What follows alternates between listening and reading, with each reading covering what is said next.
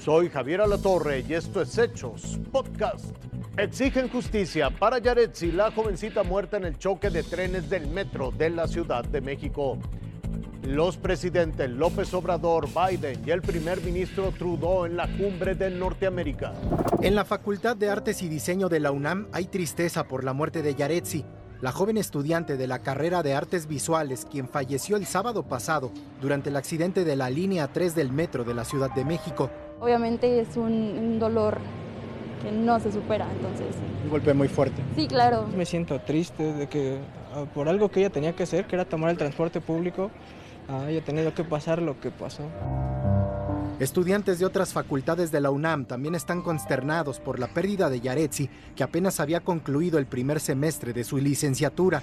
Es algo que nos debe de importar a todos los alumnos y es triste porque es la pérdida de una alumna que pues no, no debería de estar pasando este tipo de cosas. La Facultad de Artes y Diseño informó que no hará un homenaje a la estudiante fallecida. Por esa razón sus compañeros están organizando una movilización. Apenas se estaba hablando de ello y pues estábamos este, viendo cómo protestar, como si hacer una marcha o algo así. Mientras eso ocurre, la comunidad estudiantil pide justicia por Yaretsi, Obviamente, pues no es como vamos a hacer nada por traerla o por el estilo, pero eh, sí pedir las condiciones para que no suceda ese tipo de eh, em, situaciones. La luz del candelabro más antiguo del Salón Benito Juárez de Palacio Nacional se encendió para que se reunieran los líderes de México, Estados Unidos y Canadá. 182 minutos después, los mandatarios salieron a difundir los acuerdos de una encerrona en la que se habló de migración, combate al tráfico de fentanilo y libre comercio. El primero en hacer el uso de la palabra fue el presidente Biden. Por su parte, el primer ministro canadiense Justin Trudeau destacó las bondades del libre comercio y puso énfasis en el tema de las energías limpias. Y fue el presidente López Obrador el encargado de hacer el anuncio más importante de esta cumbre. Se creará un comité conjunto destinado a la planeación y a la sustitución de importaciones en América del Norte. Estados Unidos, Canadá y México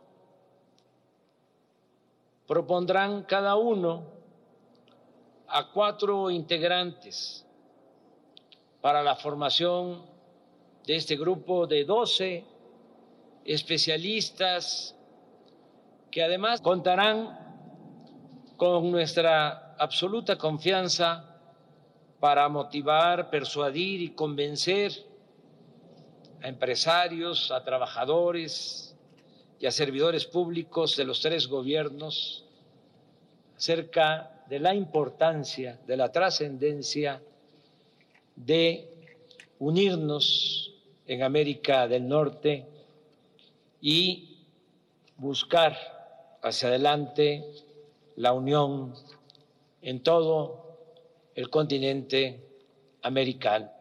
Ya en la ronda de preguntas y respuestas, el presidente Biden agradeció a México el compromiso de atender en su territorio a 30 mil migrantes cada mes y anunció una inversión de 30 mil millones de dólares en proyectos productivos asentados en los países que generan migrantes. El presidente López Obrador precisó.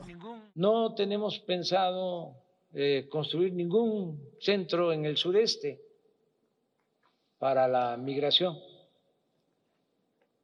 Lo que hacemos es eh, ayudar con albergues, con atención médica, con alimentos a los migrantes. Y eh, celebramos el que el gobierno de Estados Unidos haya tomado la decisión de ordenar el flujo migratorio. El encuentro concluyó con esta foto de los tres mandatarios que ya se consideran amigos con todo y sus diferencias. Hasta aquí la noticia, lo invitamos a seguir pendiente de los hechos.